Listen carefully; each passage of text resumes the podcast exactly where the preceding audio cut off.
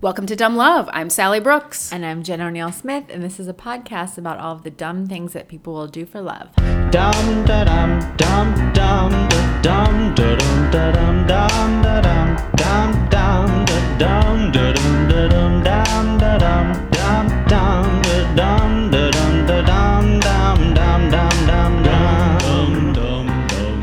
dum da dum. So welcome to episode 23. Yeah.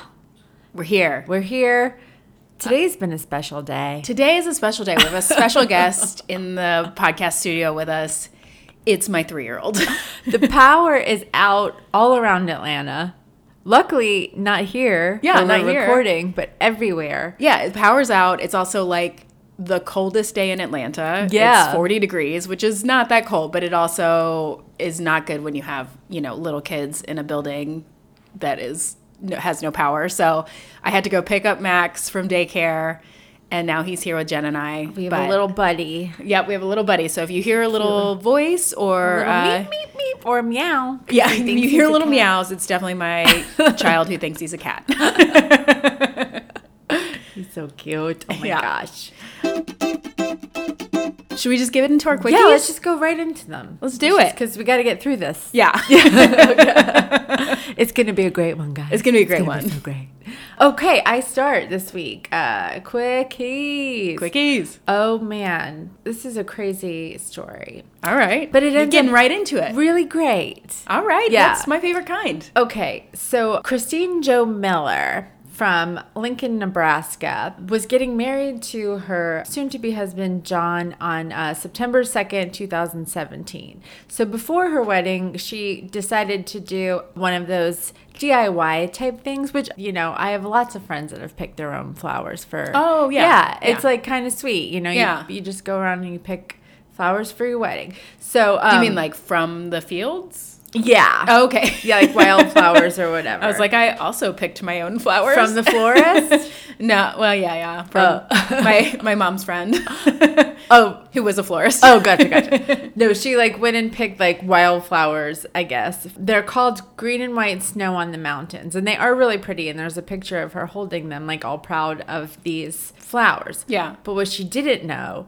was that they were highly poisonous. Oh no! yes. and that's why you get an expert. yeah, yeah, yeah. That's why that's why you go to the florist.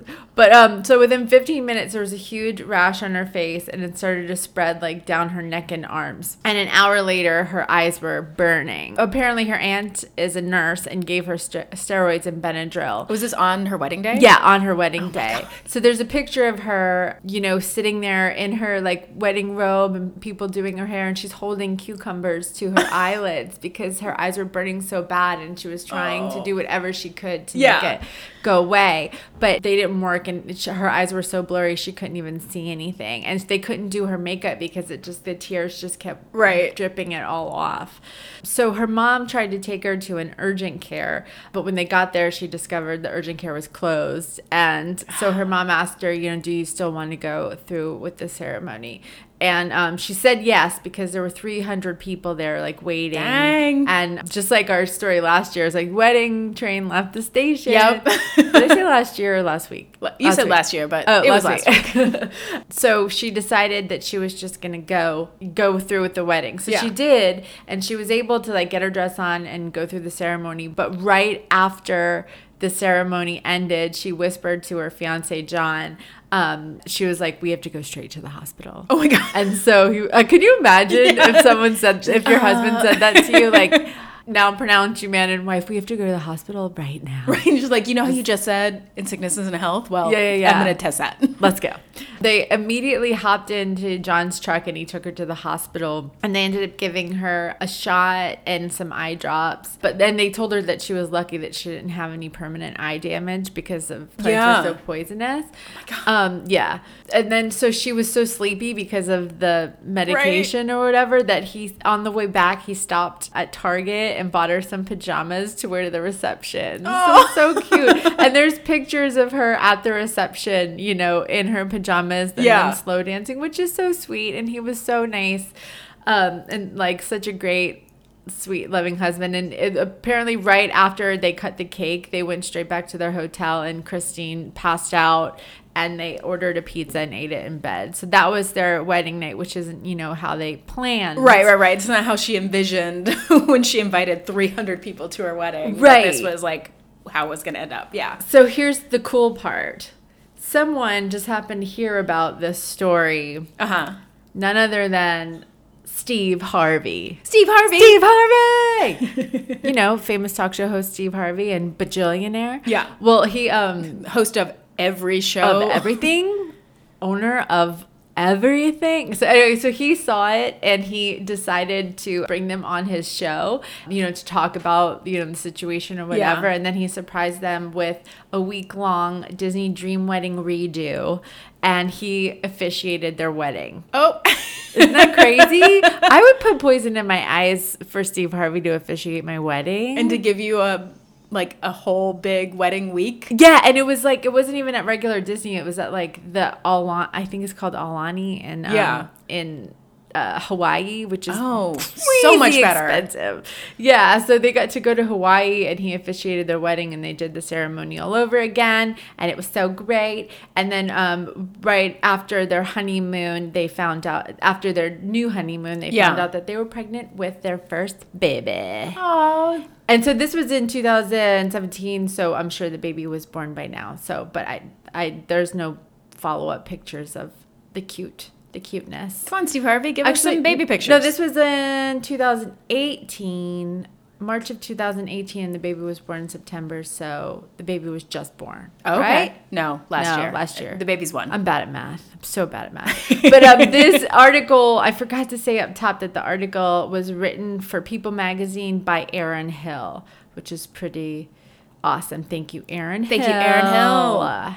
Uh, Isn't that crazy? I love it. And it's funny because just last night I was just telling Sally before I got here, I had an allergic reaction. Yeah. I was like, maybe you, maybe Steve Harvey will be like, Where's my Steve Harvey? like, Jen, I know you didn't miss your wedding, but you do miss red wine. I do. I just I think I'm allergic to red wine now. Last night I had a glass, my whole bro- face broke out in hives, and I got crazy sleepy and fell asleep immediately. I could I could have just been really tired.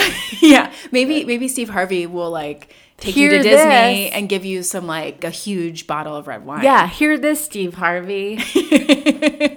I need a do over. Jen needs a do over. She needs a do over. I need a last night do over, but I needed to be in Hawaii. Can you make that happen, sir? Also, can I go too? Yes. Yeah. For me and Sally. Thank you very much. You guys start a start a um a Twitter campaign. Yeah. Tweet Get us- Steve Harvey. Jen misses her wine. Yes. Thank you. All right, you ready for my quickie? Yes. Okay, so mine comes from The Guardian by Charlotte Graham Clay. So I, okay, I fear that I am like on the verge of becoming an animal person because my quickie this week is about another animal. Oh my God, you are on the verge of becoming an animal. I'm just gonna surprise you with a puppy. You won't even know. I probably Max will. will. be stoked. Max will be Max will be excited. I probably would also love it, I'm sure. okay, so this one is about an albatross named Rob. Aw. So Rob is I'm a sorry, what is an albatross? what is it? It's a one of those birds that has this very long oh, wingspan. Oh, I'm not into it. Not I hate birds. Oh, I hate right. birds, love animals, hate birds. That's right. Hate I, them. I forgot about your hate of birds, your hatred of birds. Well, maybe this one will make you love birds. Okay, okay. Okay. So Rob is a royal albatross, which is Whoa, one of New- yeah. So New Zealand, he lives in New Zealand. He's one of New Zealand's. It's the only breeding colony that's on the mainland. Mm-hmm. And Rob has been unlucky in love. He has had like a real dry spell, like a ten year dry spell. This And bird? He's a bird. Yeah. Who's keeping track of his love life that they know that he has had a 10 year dry spell? uh, ecologists I and guess, conservationists, bird Be- watchers. I think because this is like the only colony on the mainland, this is like like the only breeding colony. Like the, it's like watched very carefully. Um, so the way that albatross Uh-huh. What if your love life was watched carefully? We're like, Sally's from. You're like, damn. having a rough year. They're like, it's not it's not conservationist. It's just like Rob's albatross mom, who's Yeah. just like, Rob, are you never not going to bring anybody home for Thanksgiving again? It's those two old ladies that sit on lawn chairs in the front yard that Yeah. just watch. Like, there goes that Rob again. He's so unlucky in He's love. so handsome, but nobody's taken. Um, Sorry. yeah, no, they're basically it's. You're basically right. This is so the way that the albatross relationships work is that once the chicks are born, they leave the colony. Albatrosses spend most of their lives flying over the ocean, and then they return to the colony when they're five or six years old to mate, and then they start hanging out, kind of looking for a partner. Oh, okay. And some of them find one the first year. If not, they leave and they return the next year. Like they go, they only come and mate once a year at this colony. And after they find someone, then they have like three or four years of courtship before they are ready to lay an egg together. So it's like a long process.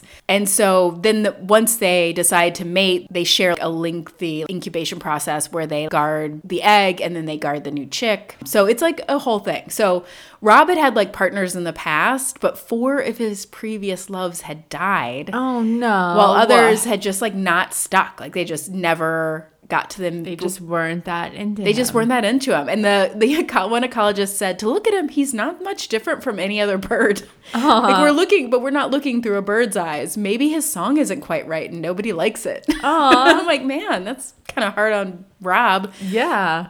Rob was like, had been trying too. He was like trying to find a mate. Like he had been the first bird to return to the colony several years. Aww. But he had like, like- a little bow tie on and a box of chocolate.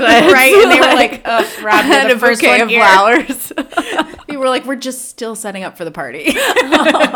Rob's like, "Come here. are there any ladies? So like over the last 10 years, like ecologists who are watching this colony had like started a betting pool of like when Rob would find someone. And one like suggests a lonely albatross profile on Tinder. Um, but Rob just like people who are going to Thanksgiving every year and their Aunt Mary is like, I'm gonna set you up with like my my friend Nancy's son, you know, or whatever. Yeah. like Rob found love on his own. oh, good for Rob. And he settled down with a new mate this year who the ecologists say she also had a bit of a checkered past, which means I think she had a couple partners that died and she couldn't find anyone. So it turns out he was just waiting for the right albatross who could understand his baggage to come along. And now he has.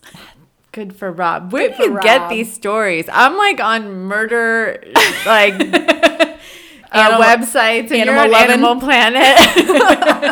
Animallovin.com. I don't know. That's probably a really awful website. you're gonna end up on some kind of bestiality site. Yep. Well, that's where I find them. Be careful. Good story though. Good story.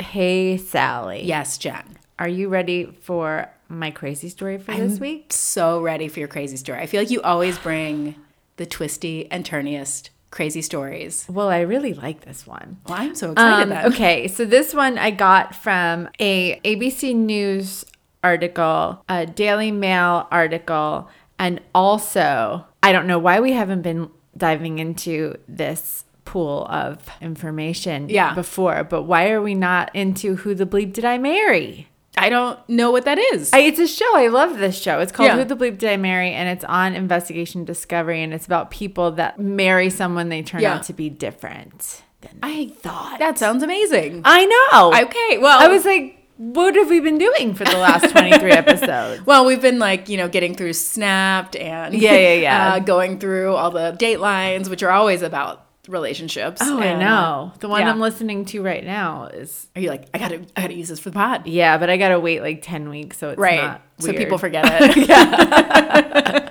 so it's not like, hey, I'm just recapping that, you know, the Dateline episode you just listened to. That's what I'm gonna talk about. Yeah, yeah, yeah. anyway, let's get started. Okay, so Andie Nash was 34 years old and living in Minnesota and had a few relationships, but nothing ever worked out. He was like Rob. Yeah, she was like Rob. Oh, It's a she. woman. Okay. Yeah, She was Andie like Rob. Mm-hmm. with an IE. Um, she was engaged twice, but nothing ever worked out. So in June of 2008, she decided to try online dating. Mm-hmm. I'm pretty sure that it was plentyoffish.com just based off of all of the innuendos that Who the Bleep Did I Marry You? Oh. like she they were like she decided to go fishing in an online pond and suddenly found a catch um so yeah i'm pretty sure it was plenty of fish. But anyway, but her friend sent her this profile of a man named Simon Reed. He was 42, good looking, and he said he was looking for a serious relationship. So she reached out to him, and he responded a few days later asking her to get tea because he Oh, was that's nice. British, so he was really playing it Oh. up. And she was like, "Oh, this is so exotic." Yeah. And then they ended up meeting at a pub, and it was like, I get it, dude. You're British. It's like it's just a bar. It's just a bar. Like we get it. Okay, so Simon had been married before in England, and he was um, was divorced, and he was living in the states for about seven years. Uh, he owned part of a construction company, and he was very charming, very nice. And they made plans to go on a second date. Yeah. She was super into him, he was right. into her. But then Simon all of a sudden had to call her to tell her that unfortunately he couldn't make it because a drunk driver ran through his yard and that he'd have he had to like deal with all this stuff and now he'd have to stay at his friend's house and move all of his stuff. He still continued to like talk to her while Yeah. he was going through this process. And on the second date he ended up giving her a letter saying you know let's just cut to it. I hate all of these games. Mm-hmm. i've never felt this way about a woman. I know that it's super early but i already feel like i'm falling in love with you. And she was like i hate games too i love you Wow. Yeah. Wait, did he did he hand her the letter on the second date? Like yeah, he was like, like, I guess on it the second date, he and then he watched the her read it. I hope not. I hope he had the decency to hand it to her and walk away. And just be like, I'm gonna like, go home. I'm gonna hit the John. Open this when I've gone inside and Yeah. shut the door and you've driven away. Open it when you get home. I hope. I hope he hope. didn't sit there and watch her read it. She was like, Didn't "Great, say. I, I, I also love you. Yeah, yeah. but apparently she loved him back. So Yeah. she was into it. All right. Their relationship progressed super fast. And he, you know, was showered her with affection and her friends loved him. And everyone thought he was great. And I'm willing to bet it was 90% because he was British. Yeah. Everyone loves a British dude. Fourth of July weekend, they had plans to watch the fireworks, but Simon never showed up, which was very strange. Yeah. And she didn't know what was going on. And then the next day he called her and he said that he had an accident at work and he fell off of a roof and had to go to the hospital, but was like, you know, please forgive me. I'm so sorry that I Yeah. didn't. And um and then she felt bad that, you know, she got upset with him for not being at the fireworks. And then she ended up actually apologizing to him Right. for overreacting because she didn't consider that maybe he fell off a roof that day. Right. And couldn't get to a Right. phone. Or Right. Couldn't have someone text her. Yeah. He was he was preoccupied. Okay. with his roof. So they were back together, and then one day he decided to take her on a shopping spree, and like he showered her with gifts and stuff, and he told her that he wanted to marry her. Let me ask you Um, this: Has anyone ever taken you on a shopping spree? No, Me neither. I want. I know. And then like, do you ever just get like a bonus or a paycheck, and you're like, I'm going to treat myself, and then you go. That's always when you go to the store and you nothing fits. Nothing. Nothing. Yeah. No, I'm I'm like I'm like I'm famous for being like not famous in my own mind. You are famous. I'm You're famous, famous- famous in my own mind for being like, I'm gonna buy myself something, I'm gonna treat myself, and then going to the store and picking all these things up and walking around with it. And as I'm walking around, I put decide, it all back? Yeah, because I'm like, I don't really need that. Where am I gonna wear that? I, I I, don't I can't spend this money on this, and then putting it all back and then leaving feeling like sad and nothing. And like with nothing. I know. I Yeah. do the same thing, but we really should treat ourselves. we should go on a shopping spree. Steve Harvey, Steve Harvey. take us to, on a Did shopping spree. Did you know spree. that I had an allergic reaction last night, and me and Sally have never been on a shopping spree? God, uh, We need Steve a Harvey. do-over. Come on. Uh, anyway, or just let us be on the Family Feud. Okay, yeah, that's cool too. So then they were super in love and Yeah. la di da and considering getting married. And then one day, Simon called her um, all frantic, saying that his dog had been hit by a car. And he was rushing him to a vet, and that they had to do surgery on the dog. And he said he'd check back in with her, but he never responded for like two days. Okay. You know, and she started to get upset because she was like, you know, I want to help you and I mm-hmm. want to be there for you. You have to at least communicate with me. And then, of course, he was like, whoa, whoa, whoa. Like, my dog almost died. You can't be mad at me. I got stuff. Right, I've got. I'm like the unluckiest guy in the whole Yeah, world. like, and then she, of course she was like, "You're right. I'm so sorry." Yeah. you know, like make so Gaslight, she felt like gaslight, she, gaslight. Exactly. Yeah. After a few days, he disappeared again, and then she was like, "Hmm, something's not right." Okay. Why? Because you've known him three months, and this is the tenth time he's disappeared. So But anyway, This is only over three months. yeah, like yeah, it wasn't very long. Well, a few months, I would say. Yeah. So then she was like, something's not right, and then she started to realize like.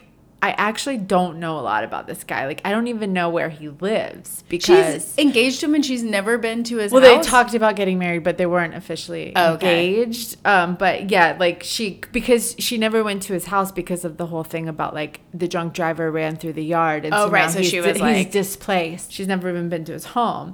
And then one day she gets a phone call, but this Uh-huh. time it's not from Simon. It's from a woman that is like, "Is this Uh-huh. Andie? Are you with Simon?" And she tells her that she's looking for Simon too, um, because she is his wife. Yes. Dun, dun, I mean, no, dun. yeah, Yes. you knew it was Yeah. coming. I yeah. knew something was coming. yeah. So his wife told her that on the 4th of July, her and Simon actually went out of town to visit family. So he had, that was when he told her that he fell off the roof. So he was He never was, had coming. not for- fell off a roof. Yeah. He was in, yeah, He they had were. fallen into his wife's car and then they drove to her parents' Yes, house. yes. And then she also told Andie that there was no drunk driver ever. Like their house is fine and that their dog is fine. And Yeah. that he is just like a big fat idiot liar.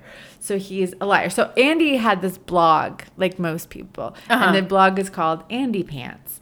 And she decided on her blog that she was going to put up a picture of Simon and warn people about this POS. Yeah. Because we have to um, censor ourselves today because little Maxie Poo is right next to Oh, do we? Yeah, oh, okay. so- right? Yeah, I mean, Don't you want to? sure. I mean, it never crossed my mind, but I guess, I guess yes. I mean, yes, I definitely do all the time. He's definitely never heard me say fuck or shit or any of those words. Oh, okay. By the way, like for I I worked retail for like forever, so POS to me means point of sale. Yeah, and that's what whenever I- people say POS, I'm always like, point of sale. what? Anyway, so um, piece of shit. Okay, okay. Um, so nine months later, a girl named Jo Ward in England reached out to Andie and said that she was a victim of his as well. Oh, Um, man. yeah. So after the whole thing with his wife catching him and um, Andie realizing that he was a liar and a cheater, Yeah. he fled to the UK and like left Andie and his wife. So Oh my God. yeah. While he was in North Devon in England, he met Joanne Ward in the restaurant where he worked as a pub waiter. So they dated for a month and then she invited him to live in the cabin on the grounds of her home. I guess she had like a lot of land. and Oh, he lived in fancy Joanne. All right. Simon like lied to her about a million things. He said that he owned like five properties and that he was super wealthy and he told her that his father was seriously ill and that he and his stepmother had decided to turn off his life support machine, which had caused a huge family rift and that's why he was cut out of his father's will. Like all these crazy lies. It's like, why? He- why? Why? Because he's a compulsive liar, and he told and he told her that he was a climbing instructor on top Mm-hmm. of being super wealthy, and that he worked all over Europe. So he convinced her to help him set up a business selling climbing equipment, and that he had entered a contest which could lead to the Olympic finals in China. I know this sounds all over the place, but this is a list of the lies that he Right. told her. Yeah, um, because he's all over the place. Right. Um. So then. Where don't you ever don't you wonder like when when you hear these stories about compulsive liars or if you have compulsive liars in your life like it's like where do these stories come from like I where know. it's so random and so unnecessary. The dog dying and the drunk driver through the front yard. It's like did you just hear somebody else talking about that? Or like Well, it sounds like he, he he like made up a lot of stories to make people feel bad for him too. Yeah. you know what I mean, like being cut out of the will and the stepmother turning off the life support machine. And then Right. he said that, he, and then he said that he had a sprained ankle and had to go to a specialist sports clinic in London. And then um, Joanne paid for a five day vacation in which she pushed him around in a wheelchair the whole time. And he wasn't injured. Probably not. I mean, because he's a liar. Oh, that's like beyond. Right. But you got a free vacation and you got this woman to push you around in a wheelchair. Yeah, that's like some crazy weirdo mind control. Just like, what can I get somebody else to do for me? Yeah, he's super like he controls these women. Yeah. for sure. Uh, yeah. So anyway, so she had given him all this money, um, you know, not only for his for his rock climbing business, Mm-hmm. but she also gave him access to her credit card, which was a big mistake. Oh, Joanne. huge mistake. And then she paid for you know, gave him a free place to live and pushed him around in a wheelchair. Wheelchairs are very expensive. So anyway, so all in all, he took twenty six thousand dollars of her money and disappeared. So Andie and Jo were communicating about him or whatever, and then another comment came through on her blog from a woman named Nicola Hillary. I mean, her blog is blowing up. Yeah, dude. Lots of hits for the blog. So she was dating him for three months and she noticed that things started to seem fishy with him. Like his Uh-huh. lie, she was smart enough about his lies didn't make any sense. And so she decided to do an internet search and that's how Andie's blog popped up. So I don't want to tell him how to live his life, his lies, Uh-huh. but he should use a different name. Like he shouldn't go by the same name. Yeah. Because I think that's like if you Google someone, things are gonna pop up. So yeah, just, Dirty like, John did that. Use I feel like one of these days we've got to do Dirty John's. No, Dirty John. Well, no, Dirty John used the same name. I mean. oh yeah. So yeah, that's maybe yeah. It's so weird. So Andie then introduced Nicola to Jo, and then the three women got together, and then they decided like we've got to take this guy down. Yeah. together. Hell yeah, hell yeah. and so, in a crazy turn of events, Nicola was also telling a. A friend about this guy that she was dating and the, how the women were gonna take him down. Yeah. And then her friend was like, "Wait a second, I think my friend's dating this guy." yes. No. So Laura Buckingham was dating Simon. Another woman was dating Simon, and she lived down the street from Nicola. Like the balls. Like at the same time. Or? yes. Wow. At the same exact time, she lived right down the street, and he was dating the both of them. Well, that's very convenient. I know. I mean, if you're gonna date yeah. two people, you know. I mean, because less his wheelchair can just go up and down the street. So Laura was on a dating website. So he told her that he was a drug and alcohol worker, and like he didn't make much money because he was like so selfless and oh, helping Oh, right, all right, these right. people. So when he invited her over to his house, he was she saw that he was just sleeping in a sleeping bag on the floor. So she bought him like curtains, a TV, household items, like all this stuff. Like she spent about two grand on him when they reached out to her that she found out that he was dating all these uh, this other woman. So when these women reached out to Laura, they all asked, you know, do you want to be in on this plan to take this guy down? And she was like, hell yes, I Yeah. do. Was she dating Hell him yeah. currently? Yeah, When so they reached was- out to her? Yeah, so she was currently dating him, and the other woman was currently dating him, but had questions. Yeah. Remember? Oh, okay. So that's why she Googled and Right. found Andie. I yeah. just didn't know if like when the plan was coming together, if they were she was still with him. Yeah, so they were Okay. Yeah, so Gotcha, they gotcha. and they used that to To lure him to in. lure him in. And then there was actually another woman involved, but this woman wanted to remain anonymous, so there is no information on what we, we just know there was another woman, but we don't know her name or anything. so Busy. yeah. So they made a plan for all the women to meet at Laura's house because she had plans to meet Simon. And they had a journal. I don't know who the journalist was friends with, but one of them, I think it might have been Jo, had a journalist friend come also Yeah. to be there and like tape the whole thing. Andie couldn't be there, unfortunately, because she was in the States. But Jo had her son sitting outside in a car down the street, keeping watch to let the women know when he was coming. Yeah. Simon gets to the house and Laura greets him asking acting like nothing's wrong. Like, Uh-huh. hey, how are you? How was your day? And then when Simon comes around the kitchen, he sees all of the women standing there. Yeah. And you could like Google this video and he his response he just goes, "Oh, hello." Like he's just like that's it. He sits down with the women, and for two hours, they just grill him on every single lie that he's ever told. Like some of the other dumb lies he told was that he was a father of a hero RAF helicopter pilot who had lost both of his legs and an arm after being shot down in Afghanistan. He told another woman that his father was terminally ill and on life support. And then, um, you know, and then he told the Yeah. other Jo that he was an international client. Like all they like listed off every single lie that he's ever told, and he totally admitted that he was a compulsive liar. And he said, "quote I don't really know what the truth is for me anymore." I know it's wrong when I'm doing it. I just don't know how to stop myself. And he tried to play like a victim. Right. Of course. Like, I don't know why I do the things to do. I never meant to lie to anyone. I don't know what love is because I the just need a good woman to help me. yeah, the way I grew up, I just never learned. And so on the tape, he actually confessed that he did take money from Jo. Like, Yeah. so he did, he was like, Yeah, I did. I took that money from you. And, you know, and uh, he, cause he had promised to pay her back. Um, with investments that he never had these investments, you know what I mean? Oh. So because he, he um, admitted to that on the tape, he was able to be arrested for fraud. Yeah. Yeah. So in November 2010, he was arraigned for fraud and sentenced to 30 months in jail. You can see his name is everywhere. You know to watch out for this guy, Right. Simon Reed, and you could see the video if you want. Andie eventually moved on and found a nice, charming new man.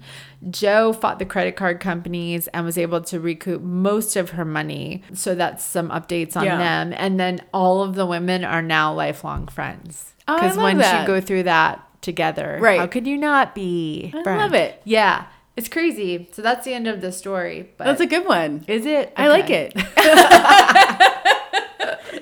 It's Is yeah. no, it's great. Like Uh, I've heard of, there's so many stories about there about women banding together and Yeah. like taking these guys down, and I think that it's great. Oh yeah, it always just makes me so like yes, Yeah. look at them. and, and like because it always makes me sad when there are women that because i know of other people too that have been in relationships and then if they hear that they're with another girlfriend then the women pit against each Yes. other and it's like don't get mad at each other get it mad at the liar Right. you simon reed yeah, Simon Reed. Also, hell you yeah, know, everybody maybe change your name when you get out of prison. or don't so Or don't. everybody knows who you are Hey Jen, hey sally are you ready for my story? yeah It's a love story, but it's a love story about friendship. Oh yay because like ever since our our friend Diane Gallagher wrote in with her hilarious love story, I've been wanting to do a friendship story because yeah. like that is for me one of like the best loves in my life, you know, or like the love of my friends. absolutely I got my information from an article in the Telegraph UK by Harry Wallop, Happiful magazine by Lucy Donoughue, and the book uh, The Stranger on the Bridge by Johnny Benjamin and Britt Pflüger. Fluger So, my love story today is a story of a stranger who transformed a life and a friendship that has then gone on to transform the lives of many others. It's the story of our friendship, Jen. oh is it No. it's like wait what You're like, wow, have we been transforming lives and I didn't know? I had no idea. I mean, it's like very similar, but um, Mm-hmm. like, have people been writing about us? no, this is a story of Johnny Benjamin and Neil Laybourn. And I want to give a trigger warning to people who are listening that this story um, talks about attempted suicide. So if that's something that you don't want to hear about, you can just skip it um, and then come back next week and see what we have for you then. Yeah. So Johnny and Neil met for the first time in early 2008 when Neil was on his way to work in London as a physical trainer. And it was a cold, rainy day, and his walk to work took him over the Waterloo Bridge, which is where he saw Johnny sitting um, in just a t shirt. And it was a freezing, cold, Wow. rainy day. And so for Neil, it was um, it immediately clicked why Johnny was there. He knew that he was looking at a young man who was thinking about jumping off the bridge. And Johnny had started hearing voices in his head when he was just 11 years old. And the voices became increasingly scary. And he got to the point where he actually believed he was being filmed and monitoring at every minute of every day Oh, wow. by hidden cameras. And so he was so, but he was so scared and paranoid and ashamed that he didn't tell anybody about the voices until it became, they, his family couldn't ignore it until he was 20 years old. Oh wow. So can you just imagine living for nine years with that and trying to keep it a secret and try to appear normal and um, like nothing is wrong with you? And so it actually just a month before that day on the bridge, he had been diagnosed with schizoaffective disorder, which is a combination of schizophrenia and bipolar disorder. Oh, wow. And that very morning, Johnny had left a psychiatric hospital with the intention of dying by suicide. So when Neil saw him from far away on the bridge, he knew what was happening. Like he knew, you know, but he never thought that he would reach Johnny first. There were so mm-hmm. many people walking on the bridge that morning, but no one else even gave a passing glance to him. So when Neil got to Johnny, he asked him just a simple question. He was like, Are you all right? And Johnny responded, No, he wasn't. And Neil continued to sit there and talk to Johnny for about 45 minutes. And eventually, Johnny told him about his diagnosis and how he didn't really think it was something that he could live with. And Neil looked Johnny in the eye and told him, I really believe you can get better. And there was something just about how Neil said it that like reached Johnny at that moment in his life. And when Neil suggested that he move away from the edge of the bridge and that maybe they go get coffee together, Johnny agreed. And at that point, once he moved away from the edge of the bridge, there were police officers there who had been called by another passerby, Passerby. and they swooped in and took Johnny to a hospital. And that was the last they talked to each other. Neil left the bridge alone, just went to work. He didn't know like how to process what had just happened. He actually didn't tell anyone at work while he was late. He didn't tell anybody about what had happened for like quite a while until he met his fiance, his later fiance Sarah. And he said, Neil said, I think I see it as like the syndrome of being a man. Something really big and transformational happened for my part of the interaction. I was walking by and I saw something I'd never seen. I was having a conversation about suicide for the first time in my life. And afterwards, I just did that thing that guys do. My instinct was like, put it to the back of your mind. Nobody wants to hear about your day. And I felt like it was up to me to deal with something that's happening in my own head. I now know it would have been healthier to speak to someone. And for Johnny, that day was a blur, but it was a turning point in his life, figuring out how to live with his diagnosis. Right. He said he couldn't remember anything about Neil. He didn't even know his name. He says all he could remember that he was a man, he had hair. He said things can get better and that he suggested the pair go for coffee. That was all he could remember of it. So 6 years later, Johnny decided that he wanted to find the man on the bridge. Oh, wow. So in 2014, um, he was working with a charity called Rethink Mental Illness, and he was much healthier. He had now was managing his mental illness through a mixture of medication, physical exercise, cognitive therapy, and mindfulness. And he started a campaign with Rethink Mental Illness um, called Find Mike, which was the name he had made up for Neil because he didn't even know his Oh, name. wow. So the idea was to help Johnny like kind of close the door on that chapter of his life and to generate interest in mental um, health issues.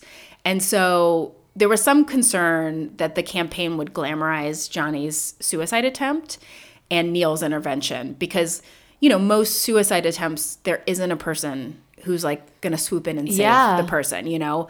But Johnny said he's like I, I'm not trying to romanticize what happened. Like, I know I was incredibly lucky, but I just want to make the point that there is help out there. There is support out there. Like, maybe it's not a stranger on a bridge, but there is somebody by phone, by email, or in person. There is someone willing to listen.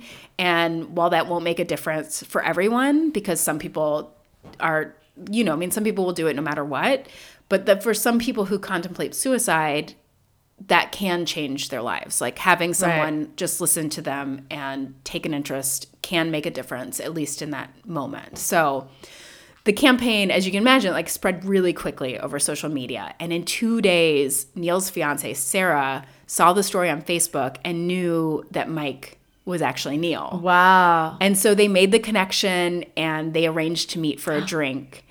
And when they met, they instantly felt they'd both been thinking about each other for six years and they like they hugged for a long time and then they talked and they talked and like even though they met in a pub, they like never stopped talking long enough to even have a drink. Uh-huh. So the two then began hanging out like kind of occasionally and then people started requesting interviews with them as a pair and they started getting asked to give talks together about mental health. And it was like during trips for these talks that they really started to form an actual friendship. And it turned out that they were like a great team on stage. Energy flowed naturally. They were able to bounce things off each other. And the first talk they gave, they got a standing ovation at the Oh, end. wow. And so afterwards, they celebrated with fish and chips and they got drunk in a karaoke bar. It was just like every couple of months, they would travel somewhere to give a talk. And it was during those after like celebrations of, wow, we're doing this thing. Yeah. And how crazy is this that their real friendship grew and Yeah. they became very close. And to the point where they were giving talk like speaking engagements frequently enough together that in 2017 they decided that they were going to make this their full-time job campaigning for mental health awareness and for suicide prevention and and for better services for the for like mental health issues. And so johnny left his job at a nonprofit and neil left his job as a personal trainer.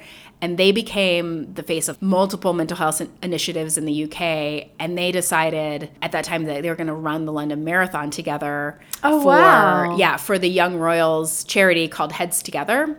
And their goal was to raise 100000 pounds. So once they started, once they quitted their jobs and decided all of these, this, they had this crazy speaking engagement schedule and all the front fundraising efforts. It really put a strain on their friendship and on Johnny's mental health. And about two months into working together, Johnny had a psychotic episode in the middle of oh, London, no. like in public. and but once again, Neil was with him and he got him to the hospital. And then after he was released, they decided that in order to make this their friendship work and to make the work work, that they were going to have to make their health a priority. Right. And so they ended up running the marathon together. Um, they were honored with MBEs for their services to mental health and suicide prevention by the Duke and Duchess of Cambridge. Wow. Um, you might know them as Will and Kate. And they are constantly inundated by requests to speak to to speak and for and with media attention. And although this like constant focus has been rewarding for both of them, it's also been incredibly hard. And the thing that I really love about the two of them Uh-huh. is that even though like it's like everyone wants for this to be just uh, it's a happy ending. Yeah. He got saved from the bridge and now he's he's all better Yeah. and like they have this great friendship and look at this. This is like everybody wants the fairy tale ending. But they are very quick to point out, no, no, no, It's a lot of work. Yes, that their Yeah. rela- their health, like Johnny's health and Neil's health, and their relationship takes a lot of work and focus. And Johnny says the reality is, as with all relationships, there aren't things aren't always so easy or black and white in real life. Like at times, working together so closely is a struggle, and it leads to conflict. But we know how to work. We are working out together. We're committed to that because we believe in each other and we believe in this work. And Johnny said that like after the talks, people will come up and talk to him for hours, telling him their own story of mental illness, and it can be difficult. Like he absorbs it all. And he said there are so many people we speak to, family, friends, people who are bereaved by suicide, and every story is so tragic. And he's like, and I carry that around. Oh yeah. And Neil, who is a new father, he has a six month old, he says he feels the stress and this incredible responsibility of what they're trying to do to work for better mental health provision and for suicide prevention support really across the world. They want to normalize conversations about mental health and self care for men. And they've both learned that they have to make like self care and downtime a priority f- as their lives have become more and more hectic. Yeah. So part of what makes their friendship work, besides their shared passion, is that they have this like mutual admiration for each other. It's like that goes beyond just the happenstance of their meeting. Neil credits Johnny with helping him find his calling. Speaking on mental health issues and doing this work is what he was meant to do, and he had no idea. Right. And he often often talks about how Johnny's openness about his mental health has inspired so many people. Johnny actually believes Neil is the inspiration. He says that Neil has a rare talent for making someone feel heard and understood. And he says, I often feel moved when he talks to youngsters who are struggling with their mental health. And he tells them they are inspirations for speaking out and getting help. I don't think he realizes the difference a few kind words can can mean to people. I suppose that's the way he was with me on the bridge. After they he says that after they were united, like Neil could have just walked away. He could have said like, "Okay, I've done my bit," you know, and that would have been the end of it. And it would have been he would have been right to do that. He says, but he embarked on this journey together with Johnny to like do something bigger than the two of them. And Johnny says, like, no matter what conflicts they have, I will always remember one thing. Neil, out of all of those people on the bridge, stopped to help me that day. And that's what he's been doing ever since. It has been extraordinary. Sometimes I forget and I remind myself I will be forever grateful. Oh, And that's my love story. that's awesome. I love that love story. Yeah.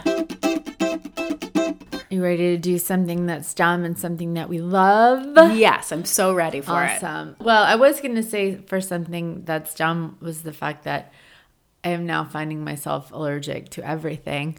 But But Steve Harvey is going to help us with but. Steve Harvey will help with that. But I Yeah. guess to piggyback off your story, something dumb. Obviously, you guys all I've talked about it before on the podcast that suicide it has affected my family. Um, several family members have committed suicide. My a lot of people in my family battle with depression, and I've had a friend try to commit. It's like suicide. I take it very seriously. Obviously, we want to tell everyone if you're feeling that way, please get help immediately. It's really important to get help and to reach out. Also, if you're considering doing it, please understand how much it like destroys your family. Yeah. Like, and it- and if you're if it's something that like reach out to us. Like Yeah. we would love to talk to you. yeah. Um, if you don't have anyone, if you know, or whether you do, or if you just don't want to, you don't feel comfortable talking to your family members, like Jen and I are accessible. Please Yes. talk to us. The National Suicide Prevention Line currently is 1 800 273 TALK.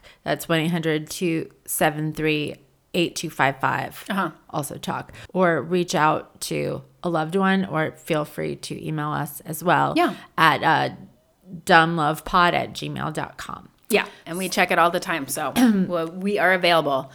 And, Um, um, and check in on your friends. And Yes, then, yeah, check in on people. And so for um, something I love, I'm going to do a complete turnaround here. And okay, so who watches the Great British Baking Show? you know I do. British British Bake Off. Um, I know I love it so much. But oh, so there was recently rumors that Henry was dating Alice So this is show. like the la- the latest up, um, series. Yeah. Yeah. So Henry, they said that Henry Bird was dating Alice Fevronia. Uh-huh. But when blogs were trying to dig deeper into that, they found she was like, no, no, no, I'm not dating him. He's dating Michael. Yeah, Chakraverty, I think that's how you say his last name, but we just call him Michael on We the just call Michael. So Henry and Michael are actually dating, and there's all these cute pictures of them baking together and hugging, and they're just so cute, and it's so exciting. They make the cutest couple ever. Yeah, So I'm just, I just love that. I I I like love that. I was so excited. Jen said it right before we started recording, and I was like, "Oh my god!" Like I know. Well, good luck to the happy couple because they're adorable. They and I hope they adorable. bake some delicious treats together. yeah, forever. Oh my gosh, what if they opened a bakery? What if they bake their wedding cake together? Oh my gosh! that would be great. Oh, maybe Alice will bake their wedding cake so they don't have to work on their wedding day Right. or whatever. or whatever. Do whatever you want. Do whatever you want. Um. So let's see. So. I think my dumb thing is just yeah, my mom's health has just continued to be Oh. a struggle. Sorry. Burping, not crying. Oh, I was like a burp or laugh or cry. Are you laughing? Jeez. That was like carrot stuck in my throat. Um, so my mom's health has just continued to be a struggle, but she's just, you know, she really is taking it in such stride and like has continues to have like a sense of humor. It's just pretty amazing. I think, you know, she she actually some days she's like having she can talk and communicate and some days she can't, but Yeah. um we just went down to see her and the first day she was telling me, you know, like I'm I'm I'm in this for a fight. Like I'm here and I want to do this. Like I want to be around to see my grandkids grow up, Oh, and I'm like, yes, we want that too. You Yes. know, so I think she has a long road of ahead of her to like recover, but um, I'm just like really proud of like how she is dealing with it all because it's. It, I mean, she's just as being. It's horrible. Um, so anyway, so that's dumb, and and yeah, that's dumb. And the thing that I love that I was going to say before you even said your thing that you love was just that there are new Great British Baking holiday editions. I know we've already watched them all. Yeah, we watched. Yeah, there's only three episodes. Yeah. We've watched one and we'll continue. It just is like I I don't want to watch them all right away because I they I love them so much and they bring me such joy. I know. And I need them to just I need there to just continually be episodes every week. I know. They're just uh, the it's just so warming. I Yeah. just love it. And It Ben is like, so I think it's so funny that you love it so much and you never bake. I was like, I know, but I watch it so I don't have to bake. exactly. It's just pretty to look at. Yeah. And I read that there is going to be a there is going to be a Derry Girls edition of Great British Baking Show. Really? Which- have I've you heard watched great it? things about that show, but I have not watched it yet. It's so great. You would would love it. Really? Okay. Yeah, I think you would really like it. Yeah. So anyway, so I'm excited about that. So that's the thing I love. Awesome. Hell yeah. Mm. I also love that we have been talking for an hour and my kid has not made a peep and he's sitting. I know. I kind of wanted to invite him over here for a quick meow meow meow. This is like our version of My Favorite Murder when they get.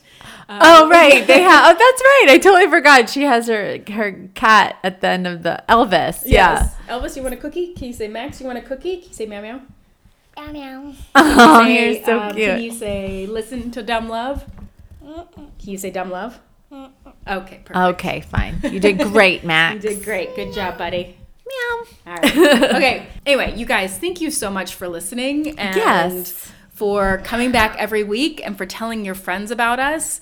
Um, make sure to follow us follow us on all the social medias. We're all at Dumb Love Podcast, and our email is dumblovepod at gmail.com.